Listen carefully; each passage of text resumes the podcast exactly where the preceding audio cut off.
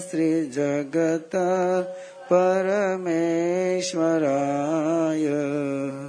तोभ्यं नमो जिनभवो ददिशोषणाय तोभ्यं नमो जिनभवो ददिशोषणाय परम सदय पूज्य गुरुदेव के चरणों में कोटि से वंदना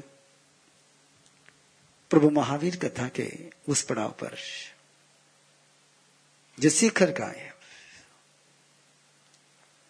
लेकिन जैसे जैसे शिखर पर पहुँचते वैसे वैसे खतरे बढ़ते जाते हैं। ज़मीन पर चलने वाले को कोई खतरा नहीं है। चोट लग भी गई, ठोकर लग भी गई, पाँव फिसल भी गया तो खड़ा हो सकता है। लेकिन जैसे जैसे शिखर की तरफ़ कदम बढ़ते हैं, और शिखर पास में आता है, वैसे चोट ना भी लगे, केवल थोड़ा सा भी पाँव फिसल जाए तो आज तक की भी सारी यात्रा व्यर्थ होकर के खाई में ले जाती है। इसलिए जैसे जैसे शिखर पर पहुँचते हैं, वैसे वैसे बहुत संभलने की आवश्यकता होती है। मरी जी के भाव में भी परमात्मा की चेतना शिखर तक पहुँची थी। लेकिन पाँव फिसला और खाई में पहुँचे। लेकिन इस बार वो दौर आता है।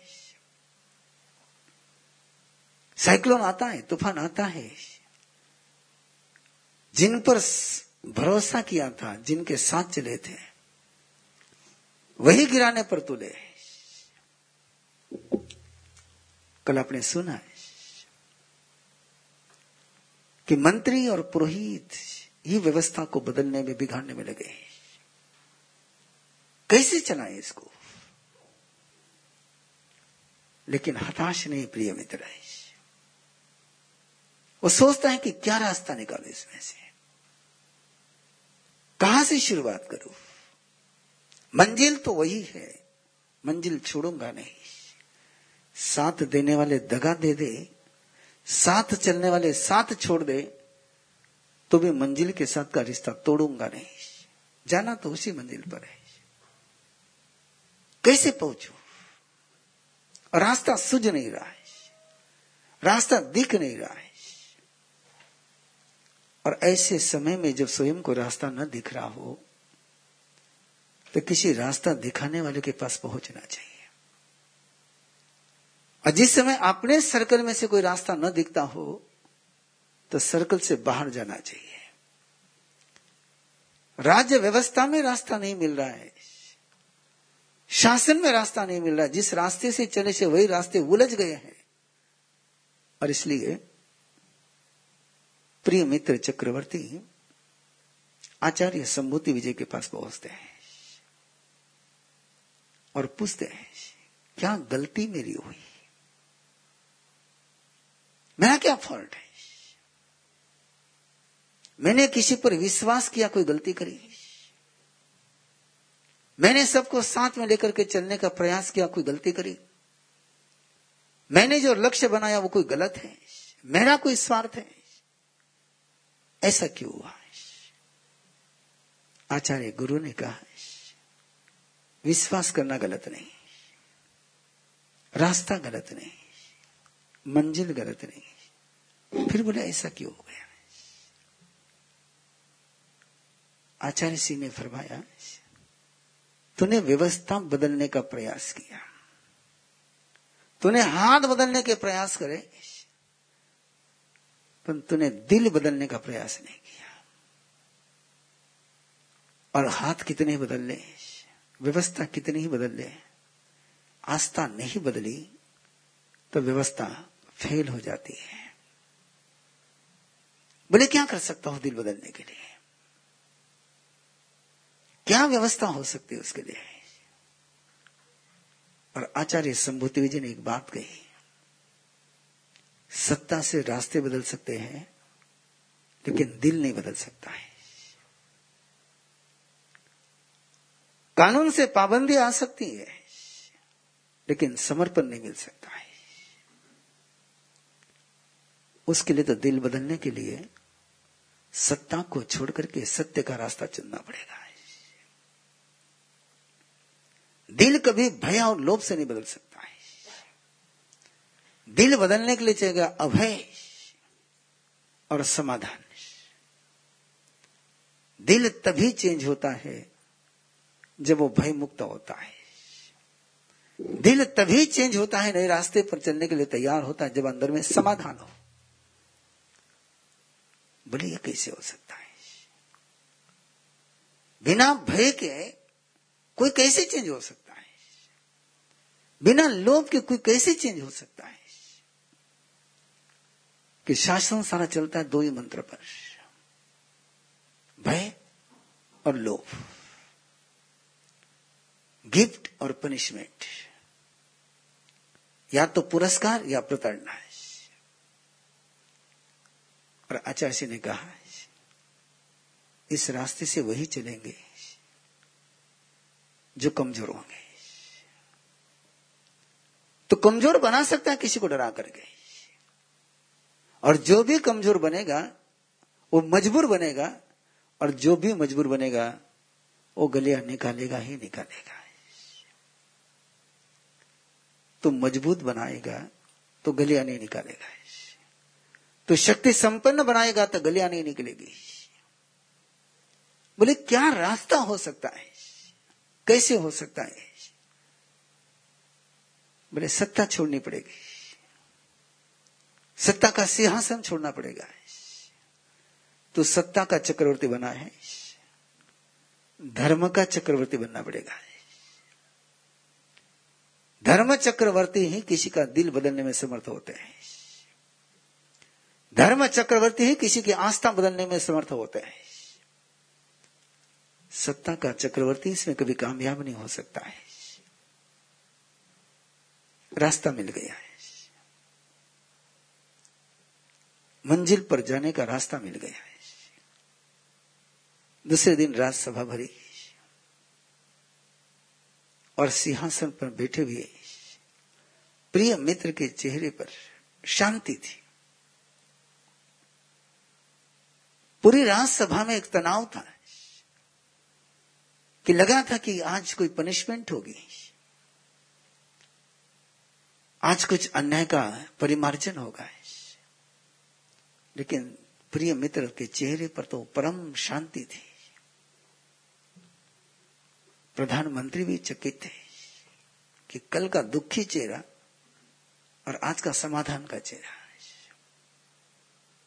वो चेहरा देख करके पुरोहित और मंत्री भी उनको भी धक्का लगा। वो तो तैयारी कर करके आए थे प्रतिवाद करने की, संघर्ष करने की। लेकिन प्रिय मित्र ने किसी को मौका ही नहीं दिया। जैसी सभा शुरू हुई, प्रिय मित्र ने पूरे प्रजा को पूरे मंत्री परिषद को संबोधन देना शुरू किया है। एक सपना मेरा है। एक लक्ष्य मेरा है कि कोई दुखी न बने, कोई दुख के मार्ग पर नहीं चले। गुनाह करेंगे तो दुख पाएगा। इस रास्ते पर चलने के लिए मैंने सबके सहयोग से आज तक चला। आप सबका बहुत सहयोग मिला है। उस सहयोग के बल पर मैं आज दिन तक इस मंजिल पर पहुँचा। है मेरी ओर से सबको बहुत बहुत धन्यवाद। मैं पुरोहित को और मंत्री को भी धन्यवाद दे रहा हूँ कि उन्होंने बताया कि मेरी व्यवस्था में कमी क्या है। मेरे मंजिल पर पहुँचने के लिए रास्ता समर्थ नहीं है। जिस मंजिल पर मुझे पहुँचना है उस मंजिल तक रास्ता जा नहीं सकता। ये मुझे किसी ने बताया तो पुरोहित और मंत्री ने बताया मैं उनको भी धन्यवाद देता हूँ। राजा के मुँह से धन्यवाद सुनकर के जो प्रतिवाद की तैयारी में आए थे, जो प्रतिकार की तैयारी में आए थे, और पूरी सभा की निगाहें उन पर लगी हुई थी। बोले ये क्या है? ऐसे कैसे हो सकता है? जो गुनहगार है, उसको धन्यवाद आप कैसे दे सकते हैं? जिन्होंने सारी व्यवस्था को एक ऐसा छेद दिया, प्रश्न चिन्ह उपस्थित किया, जिन्होंने व्यवस्था तोड़ी और व्यवस्था तोड़ने में समर्थन दिया है, उनको धन्यवाद कैसे दे सकते हैं आप? प्रिय मित्र ने कहा आप जानते हो बोले चक्रवर्ती का उत्तराधिकारी कभी चक्रवर्ती नहीं होता है। चक्रवर्ती के शासन की व्यवस्था चक्रवर्ती के साथ समाप्त होती है। चक्रवर्ती है, तब तक चक्रवर्ती की व्यवस्था है। जिस दिन चक्रवर्ती का आयुष्य पूरा हो गया चक्रवर्ती ने राज्य छोड़ा, उसी दिन नौ निधिया और चौदह रत्न सारा अस्तित्व समाप्त हो जाता है। मुझे तो वो व्यवस्था चाहिए थी कि मैं धरती पर रहूँ या न रहूँ। व्यवस्था बरकरार रहनी चाहिए थी। पुरोहित और मंत्री ने मुझे जगाया, मुझे सजग किया, मुझे सावधान किया कि तुम्हारे रहते हुए भी व्यवस्था असफल हो सकती है। और मुझे आचार्य संभूति विजय ने बताया है कि कानून से दिल नहीं बदलता है। सत्ता से परिवेश बदल सकता है, लेकिन मानस नहीं चेंज हो सकता है। और मानस यदि चेंज नहीं हुआ तो लोग गुड़ से भी शराब बना लेते हैं। जिससे होश आ सकता है, उससे भी बेहोश हो सकते हैं। जे, आसवाते परिसवा है जिस रास्ते पर चल करके लोग शिखर पर पहुँच सकते उसी रास्ते से लोग नीचे भी गिर सकते हैं। यदि अंदर गिरने का मन हो तो इसलिए मन को चेंज करना ज़रूरी है। मैं सोच करके चल रहा था, मेरी आँख खोली, इसलिए उनको धन्यवाद है। मैं जिस रास्ते को सफल रास्ता समझ रहा था, उस रास्ते की सीमा मुझे उन्होंने बताई इसलिए उनको धन्यवाद है। उन्होंने ये सीमा न बताई होती तो मैं नया रास्ता कभी भी नहीं खोज पाता है। मैं नई राह पर कभी नहीं चल पाता है। और सारे उत्सुकता से देख रहे प्रिय मंत्र की ओर। पुरोहित और मंत्री तो ऐसी नज़र छिपा करके पीछे के पीछे निकल गए। आपकी जानकारी के लिए यही दोनों भगवान महावीर के शासन में गोशालक और चमाली के रूप में आते हैं।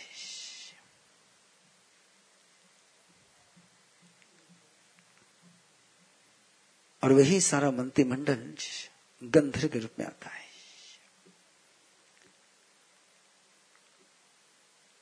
वही किया गोशालक ने।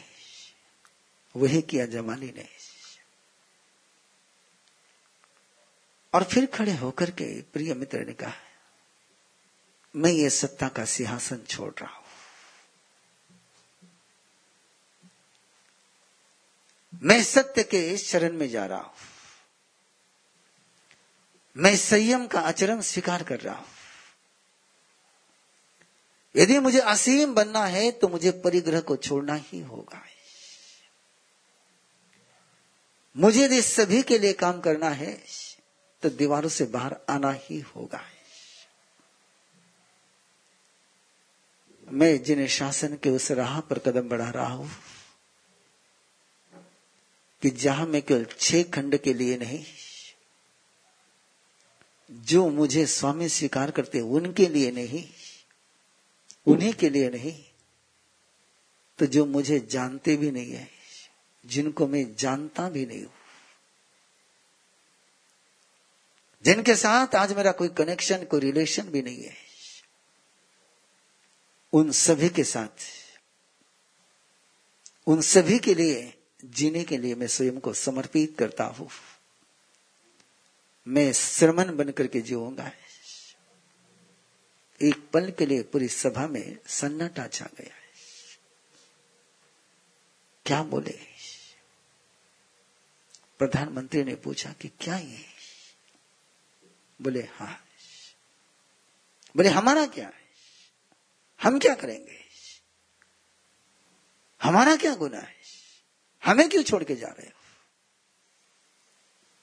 और प्रिय मित्र ने कहा कि मैं किसी को छोड़ता नहीं हूँ। जिनको भी इस नई राह पर चलना हो, मैं इनको साथ में लेकर चलने के लिए तैयार हूँ। पर ये राह छोड़नी होगी। ये राह हमारे मंजिल तक नहीं पहुँचती है। इस रास्ते से हम सफल नहीं हो सकते। जो हमारा सपना है, वो सपना इस राह से सत्य नहीं हो सकता है। यदि सपने का मूल्य है तो राह को छोड़ना ही होगा। राह का आग्रह मत पकड़ो। इस रास्ते को पकड़कर मत बैठो। मंजिल पर पहुँचना ही तो नया रास्ता, स्वीकार करना ही होगा। और पूरा मंत्री परिषद पुत्र को उत्तराधिकार सौंप करके प्रिय मित्र चक्रवर्ती, प्रिय मित्र मुनि बनते हैं। एक चक्रवर्ती का मुनि बनना जिसके सामने आकर के लोग हाथ फैलाते थे, उसको अपने भिक्षा के लिए हाथ फैलाने के लिए तैयार होना है। थोड़ा बीच में विषयांतर कर रहा हूँ। मन में कई सालों से क्वेश्चन चलते रहता है। चक्रवर्ती को दीक्षा लेने की ज़रूरत क्या है?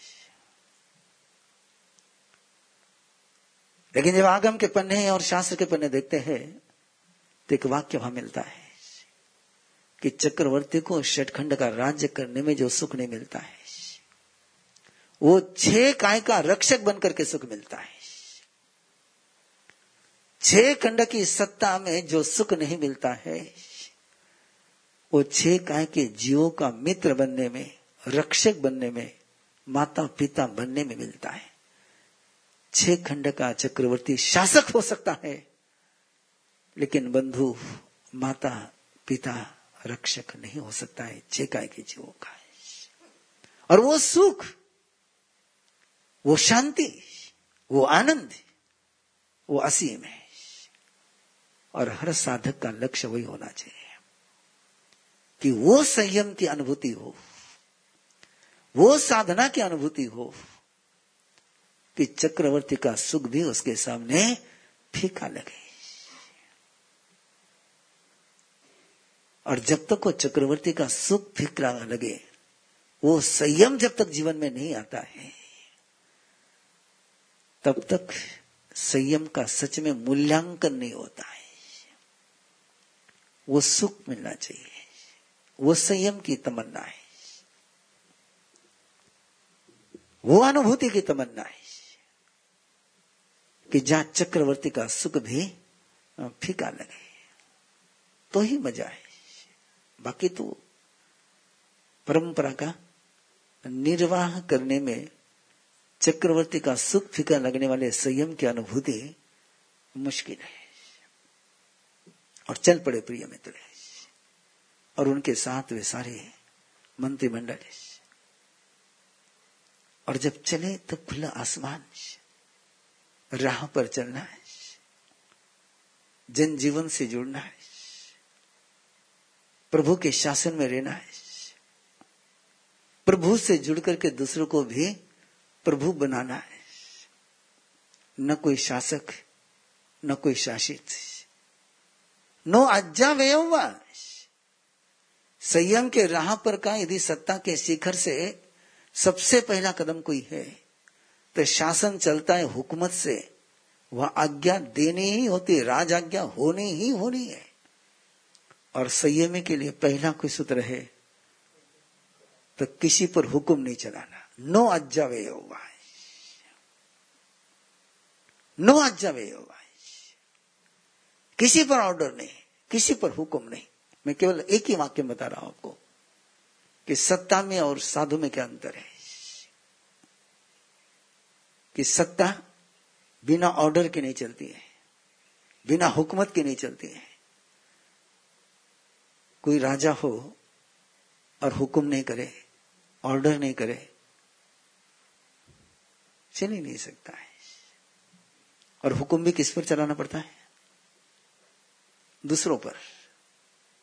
राजा बनता ही दूसरों पर हुक्म चलाने के लिए और परमात्मा का श्रमण बनता ही है प्रभु का हुक्म पालने के लिए और किसी पर हुक्म नहीं देने के लिए। ज़मीन आसमान का अंतर है। टोटली अंतर है। इसलिए इसलिए आपके यहाँ अकाल तक नहीं बन सकता है। इसलिए आपके यहाँ फतवा नहीं निकल सकता है। इसके लिए आपके यहाँ वेटिकन सिटी का ऑर्डर नहीं निकल सकता है।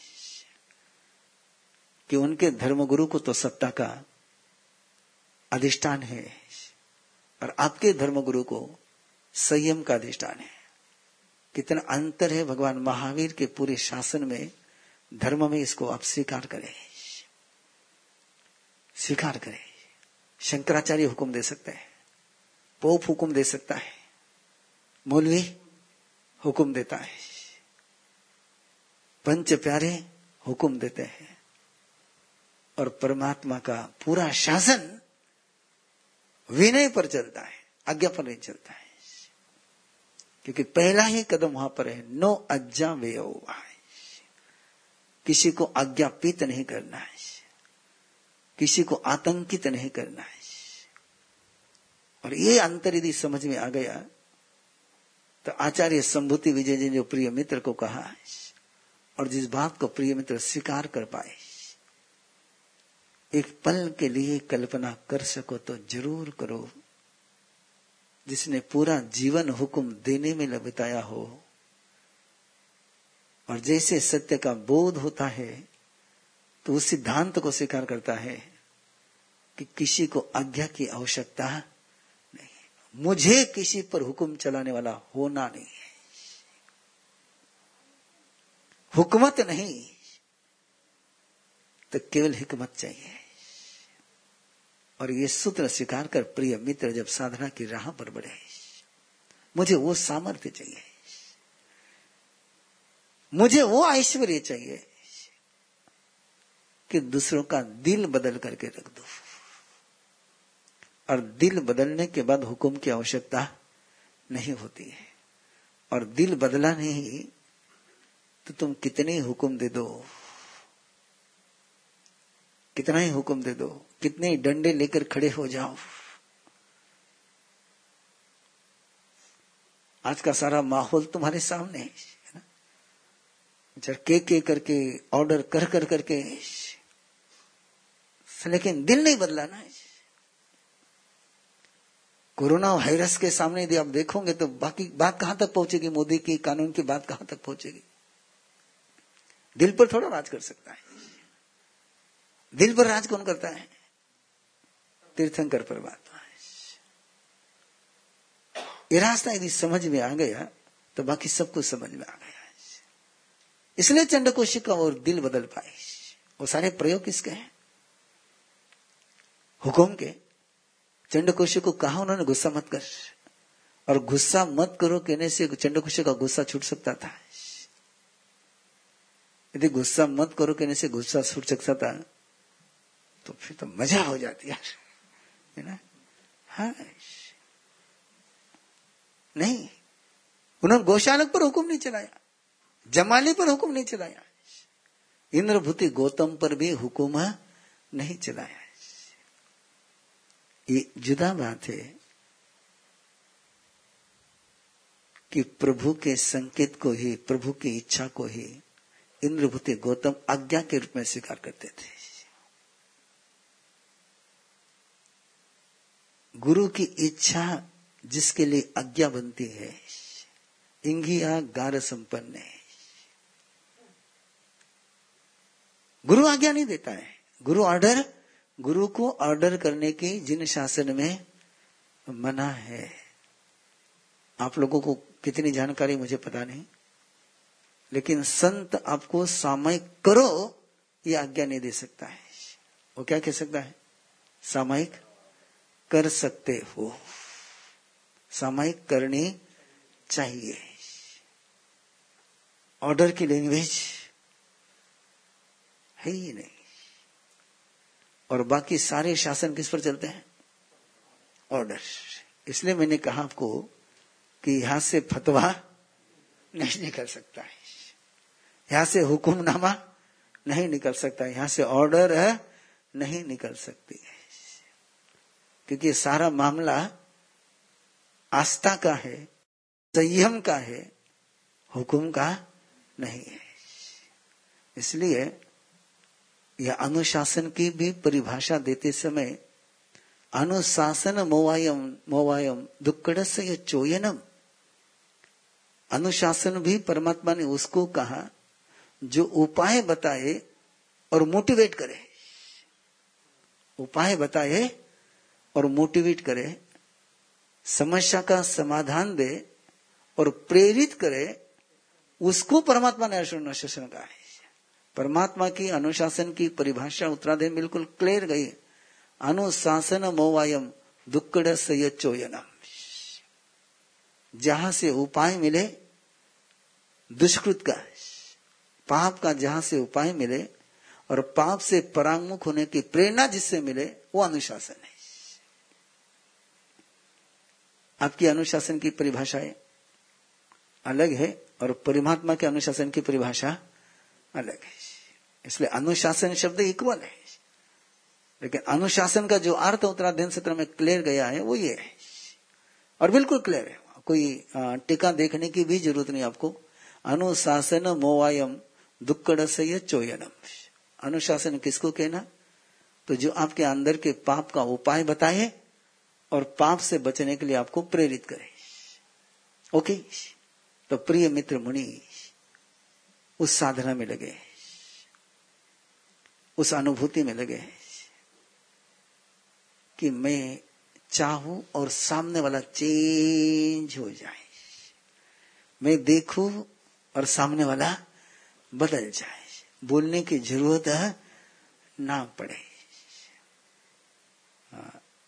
जिन्होंने जिन्होंने आचार्य भगवान के दर्शन करे होंगे, उनको इसका एहसास आराम से हो सकता है।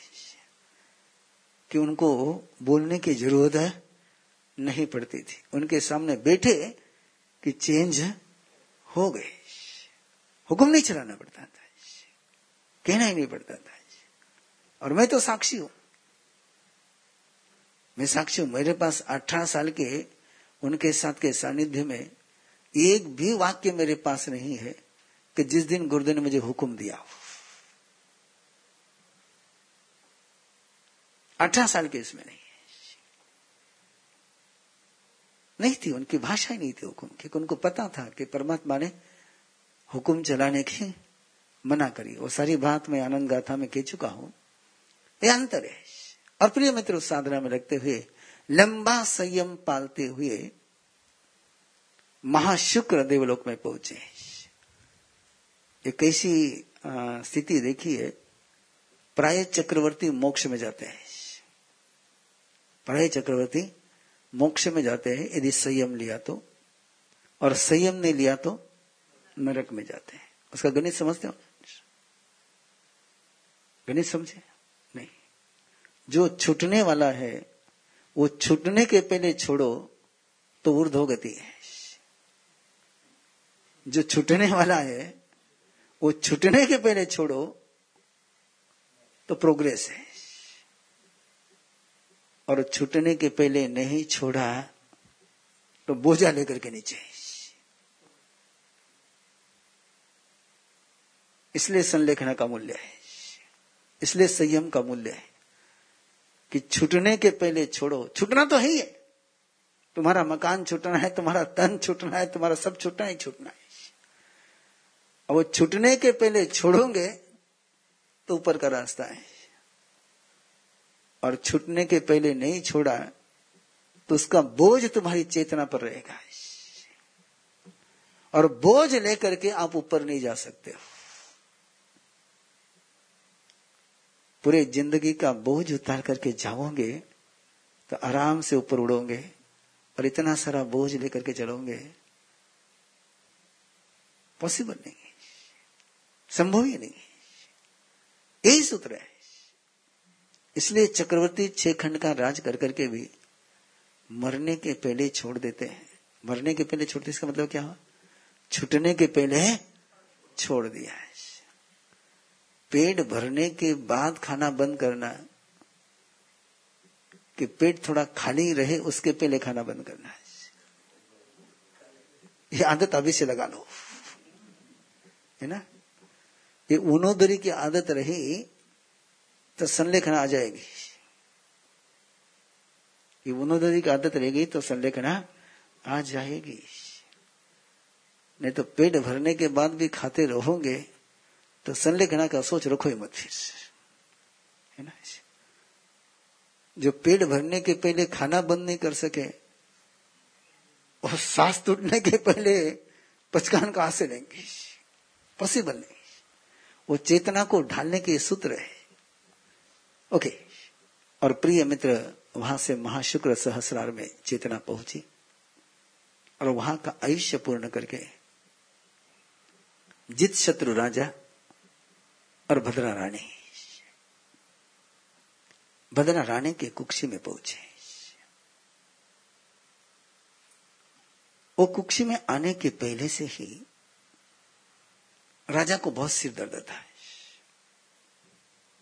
बहुत पीड़ा थी सिर में। सारे उपाय हो गए थे। वेदना शांति नहीं होती थी। और जिस दिन कुक्षी माया, उस दिन माँ को एक आनंद की अनुभूति हुई। गजब की आनंद की अनुभूति हो गई और ऐसी आनंद की अनुभूति हुई, ऐसी आनंद की अनुभूति हो गई कि उसी समय वो अपने कक्ष से उठी और जहाँ राजा सोया था, उस कक्ष में पहुँची। राजा को नींद आ रही थी। राजा तड़प रहा था। सरदर्द बहुत हो रहा था। रानी ने जाकर के सहज राजा के सिर को हाथ लगाया और वेदना एक पल में गायब हो गई। राजा देखता ही रह गया है। ये क्या हो गया स्पर्श हो गया, दर्द साहब टेंशन में आ गए क्या? सबके चेहरे ऐसे हो गए? हाँ? ऐसा कैसे हुआ है? हाँ?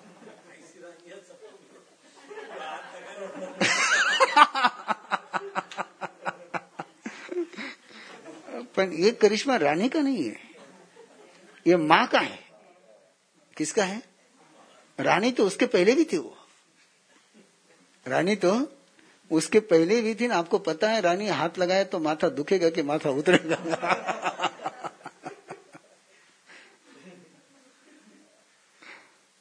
वो तीर्थंकर परमात्मा की चेतना प्रिय मित्र मुनि की आत्मा है। जिसने एक सकल जीवन की साधना करने के लिए, सकल जीव को शासन रसिक बनाने के लिए सत्ता का रास्ता छोड़कर के समर्पण का रास्ता चुना था। वो चेतना रानी की कुक्ष में आई थी। और वो चेतना कुक्ष में आई, उस समय वो गई है। तो ये ताकत कहाँ से आई? रानी की नहीं, ये ताकत। वो जीव की, और वो जीव की ताकत का जब, बोले, क्या हो गया? और ऐसे तो उसके बाद प्रसंग ऐसे, और ऐसी बातों को फैलते देर लगे, इसको मैं कोई चमत्कार नहीं सुना रहा हूँ आपको। डरना मत।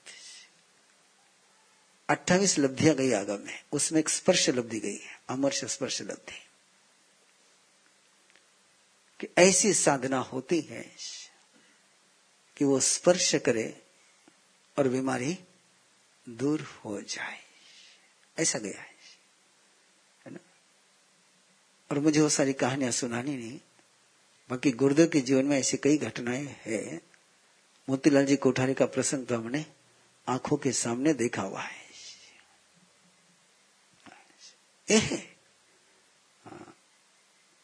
ये अनबिलीवेबल होगा, लेकिन ट्रूथ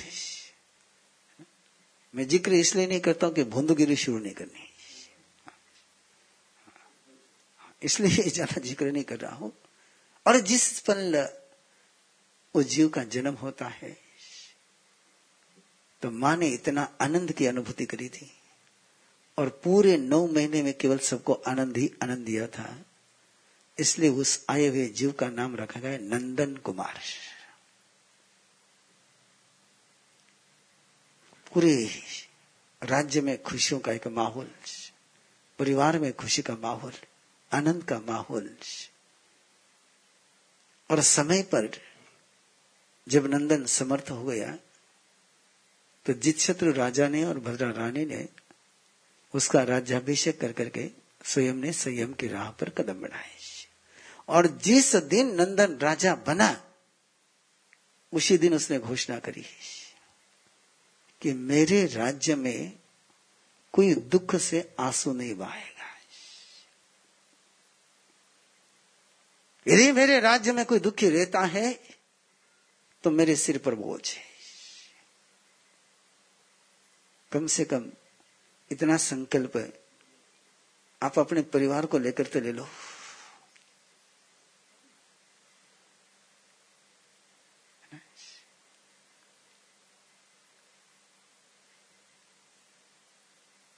ये शासन का सूत्र है। मेरे रहते हुए कोई दुखी है तो मेरा अस्तित्व व्यर्थ है। सूरज के रहते हुए किसी को दिया जलाना पड़े तो सूरज का रहना व्यर्थ है। मेरे रहते हुए मेरे राज्य में कोई दुखी नहीं रहेगा। चाहे जैसा दुख हो, चाहे जैसी समस्या हो, मैं उसका समाधान करूँगा। मेरा राज्य केवल आनंद का ही राज्य रहेगा। यहाँ दुख नहीं रहेगा। और एक दिन का प्रसंग एक ब्राह्मण किसना आवाज़ गया एक दिन एक ब्राह्मण अपने बेटे को लेकर के पहुँचा है। बेटा तड़प रहा था। वेदना से व्याकुल। नंदन ने उसको देखा पूछा क्या है बोले जो जो उपाय हो सकते थे, सारे मैंने किए हैं तंत्र कर लिया, मंत्र कर लिया, दवा कर ली, सब कुछ कर लिया इसका न निदान हो रहा है ना इसकी मौत हो रही है और इसको तड़पता हुआ मैं देख नहीं सकता। और उसकी तड़पन देख करके नंदन राजा ने घोषणा करी। कि जब तक ये मुस्कुराएगा नहीं, तब तक मैं मुँह में पानी नहीं लूँगा।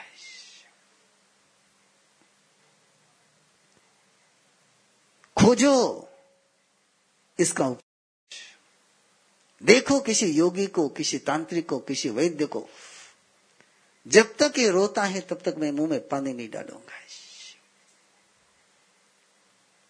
राजा से सब प्यार करते थे। राजा भूखा है, राजा प्यासा है, और पूरी प्रजा उसका उपाय खोजने में लगी। कोई जंगल में जा रहा है, कोई कहीं जा रहा है, कोई कहीं जा रहा है। एक आश्रम में एक व्यक्ति पहुँचा है। उसने वहाँ के योगी को प्रणाम किया और योगी को प्रणाम कर करके कहा कि आपके पास कोई सिद्धि हो। आपके पास कोई लब्धि हो? बोले, किस लिए? बोले, आज तीन दिन हो गए। राजा ने अन्न पानी भी नहीं दिया है। बोले, कौन सी राजा ने? बोले, नंदन राजा ने। बोले, क्यों? बोले, एक ब्राह्मण का बेटा बहुत दुखी है। उसका सर दर्द हो रहा है। वेदना से व्याकुल है। और राजा ने संकल्प किया है कि जब तक इसके चेहरे पर मुस्कान नहीं आएगी, मैं पानी नहीं पीऊँगा। योगी ने ध्यान लगाया। अपने पूरे मन योग का उपयोग किया। है और उसको कहा, जा। बोले, कुछ बोले, कुछ नहीं। जा। वो बेटा मुस्कुरा रहा, बोले। बोले कमान और उसी पल इधर बेटा मुस्कुराने लग। गया डरिए मत। डरिए मत। मैं कोई बात आगम के बाहर नहीं बोलूँगा। मैं कथा बोल रहा हूँ, लेकिन कथा कहते समय भी, गुरुदेव के संस्कारों में हो, आगम सिद्धांत के बाहर जाऊँगा नहीं।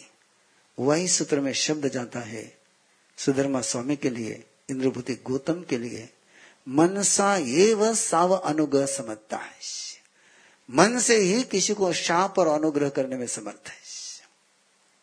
किससे? सोचा और हो गया है। बोलने की ज़रूरत है, नहीं है। और जैसे वो चेहरे पर उसकी मुस्कान आ गई, पूरे नगरी में खुशी की लहर।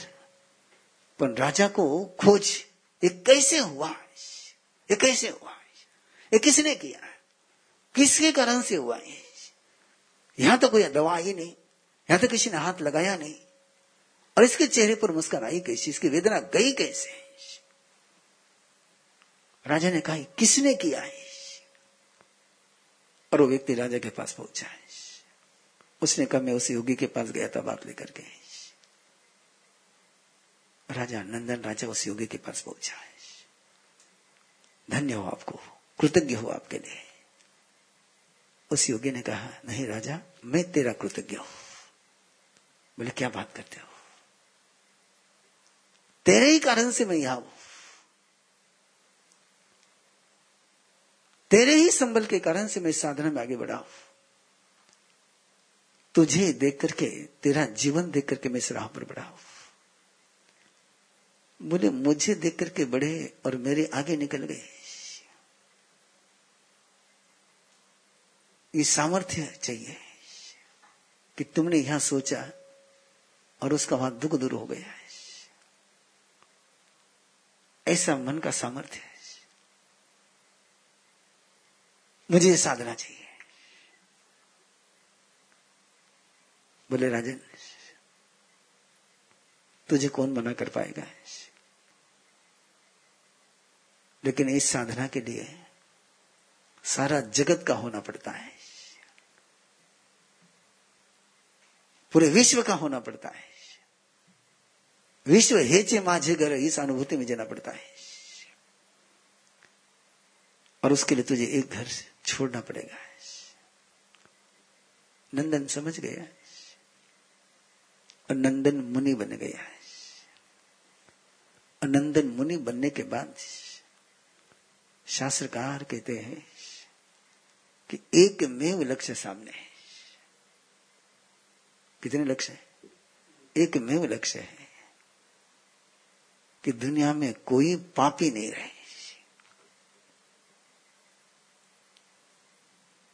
आप सोचते हैं, शिव मस्तु सर्व जगत है। सर्वे सुखिनो भवंतु और तीर्थंकर सोचते हैं, सर्वे धर्मिनो भवंतु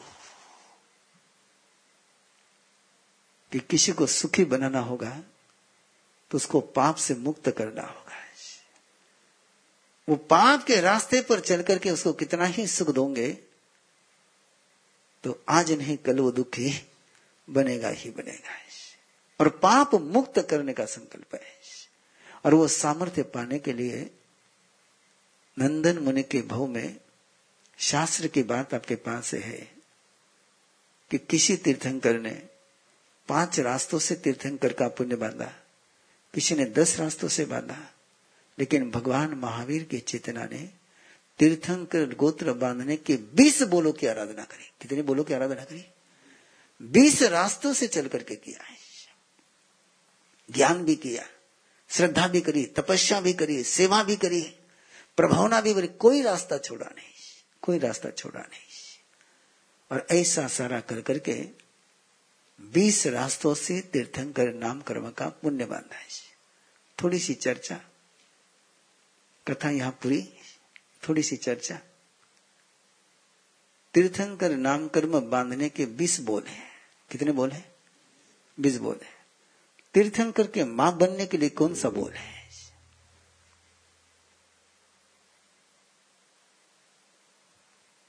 कोई उत्तर नहीं है। उत्तर एक ही है।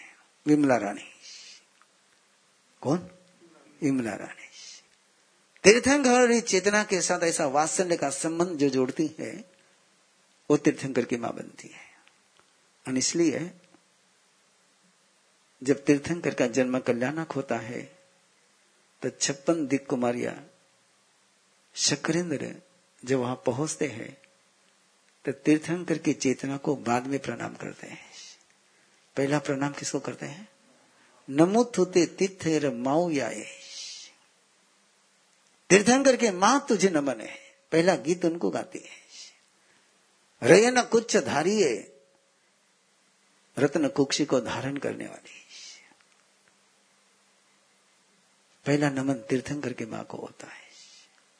और एक अद्भुत सौभाग्य, एक अनूठा सौभाग्य, उसके समान सौभाग्य दूसरा नहीं है। और वो तीर्थंकर के माँ है। ये बीस बोलो की आराधना करने के बाद भगवान महावीर का जीव प्राणक देवलोक में पहुँचा है। दसवें देवलोक में पहुँचा है। और वहाँ का आयुष्य पूर्ण करके कहा ना उसने।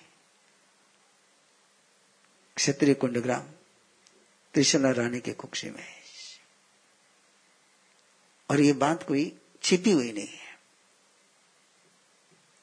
ये बात छिपी हुई नहीं है। कि जैसे भगवान महावीर ने आगामी चौबीस में कौन कौन तीर्थंकर होंगे, उसकी भविष्यवाणी करी है। तो भगवान पार्श्वनाथ ने भी अपने रहते हुए भविष्यवाणी करी थी। कि सिद्धार्थ राजा और त्रिशना के कुक्षी से जन्म लेने वाला वर्धमान चौबीसवा तीर्थंकर होगा। ये भविष्यवाणी सारी दुनिया को पता है। त्रिशला, राजा चेटकी, बेटी, राजा चेटक की बेटी, राजा चेटक, भगवान पार्श्वनाथ का उपासक। सिद्धार्थ, भगवान पार्श्वनाथ का उपासक। અને दोनों के पास ये खबर है कि हमारा बेटा कौन बनेगा? तीर्थंकर बनेगा। कोई पूछने की ज़रूरत है?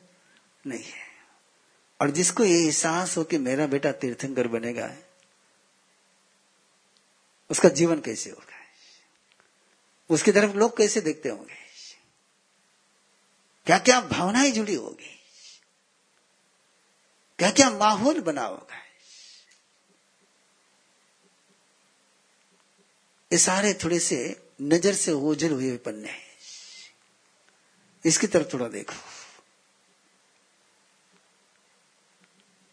एक माँ को एहसास हो कि मेरे कुक्षी से जन्मने वाला बेटा तीर्थंकर बनेगा। एक बाप को एहसास हो कि मैं तीर्थंकर का पिता बनूँगा। और उस समय की सारी वो स्थिति है मैं पूर्व तैयारी कर रहा हूँ आज आपकी कि कल बात किसकी आनी है? चौदह सपनों की आनी है। और चौदह सपनों की कहानी पर पहुँचने के पहले अभी तक जो कथा चली हुई है, उसको लेकर के तुम्हारी कोई जिज्ञासा होगी तो उसका समाधान देने का समय दे रहा हूँ आज, पहली बार।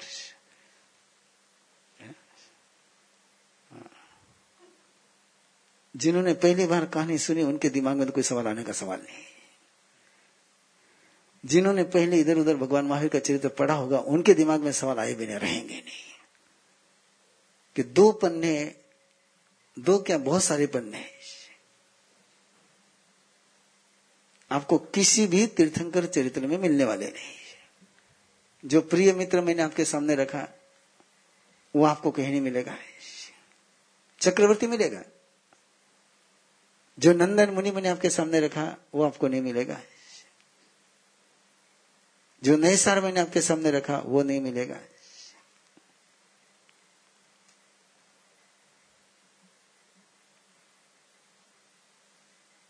इसलिए मैंने जब कहा था ना आपको कि इस महावीर कथा को किसी किताब में मत खोजना है। मरीची मिलता है। लेकिन जैसा मैंने कहा, वैसा नहीं मिलेगा। वैसा नहीं मिलेगा। वही तो कह रहा हूँ, फिर मैं क्या बोल? रहा हूँ मेरी किताब में नहीं है, जो किताब मेरी छपी उसमें भी नहीं है। हा? क्या?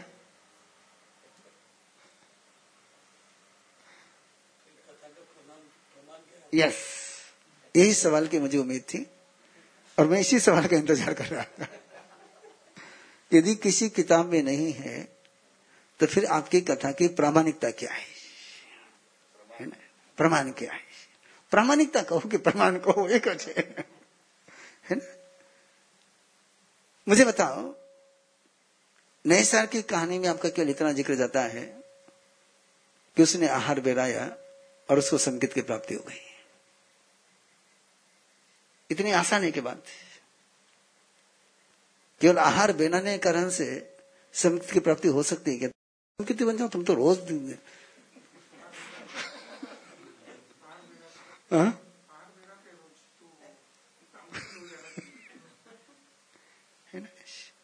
संकित प्राप्ति की प्रक्रिया इतनी आसान है क्या?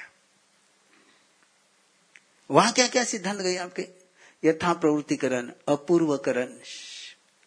उस अपूर्व अनुभूति में पहुँचने के लिए कौन सी कौन सी परिस्थितियों से गुजरना पड़ेगा? कौन से कौन से परिवेश से गुजरना पड़ेगा? किस मनोभावों से गुजरना पड़ेगा? शास्त्र में केवल बीज होते हैं। क्या होते हैं? बीज होते हैं। बीज को बोना और बीज को पनपना, ये कथाकार का काम है। ये किसका काम है? वहाँ क्या है केवल? ओनली बीज मैंने कल भी कहा था आपको कि आगम क्या है केवल? बीज है। बीज को रटना नहीं होता है तो बीज को बोना होता है। और गुरुदेव की कृपा से बोने की कला मुझे आती है। उस कारण से। एक कारण है उसके पीछे। अप्रिय मित्र चक्रवर्ती दीक्षा लेता है। और दीक्षा लेकर के देवलोक में जाता है। चक्रवर्ती दीक्षा लेगा तो कुछ कारण तो होना चाहिए ना। भरत चक्रवर्ती तो केवल ज्ञान होगा, कुछ कारण तो था। बताते ना आप, दर्पण महल का कारण बताते हैं। व्याख्यान सुनकर तो दीक्षा नहीं लेते लोग।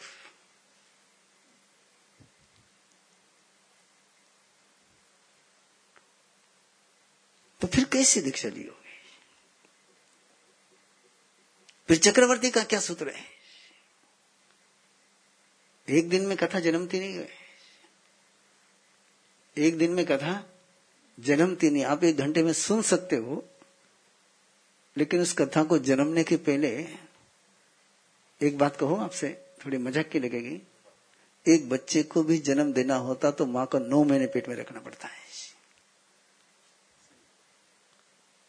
और यहाँ तो तीर्थंकर भगवान महावीर के पूरे चरित्र को जन्म देना है। तो वो कोई नौ महीने का काम नहीं है है ना? इसकी बहुत लंबी यात्रा है।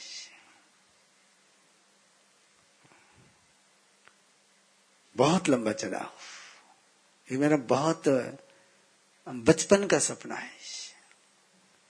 दीक्षा लेते ही, क्योंकि मेरा बचपना सारा जो गया है वो रामायण महाभारत में गया है। ज्ञानेश्वरी और तुकारम की गाथा में गया है। और उसके बाद में इधर आया गुरुदेव की कृपा से। तो मुझे पता है कि लोगों के पास राम किसके माध्यम से पहुँचा है? तुम्हारे पास महावीर क्यों नहीं पहुँच पाए